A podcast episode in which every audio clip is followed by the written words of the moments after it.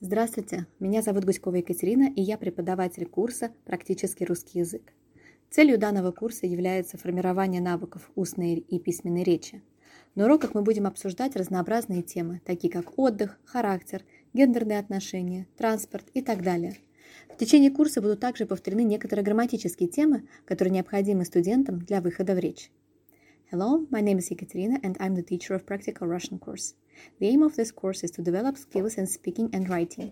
During the lessons, we will discuss a variety, a variety of topics such as re- um, character, um, uh, holidays, gender relations, transportation, and so on. The course will also review some of the grammar topics that students need to get into speech.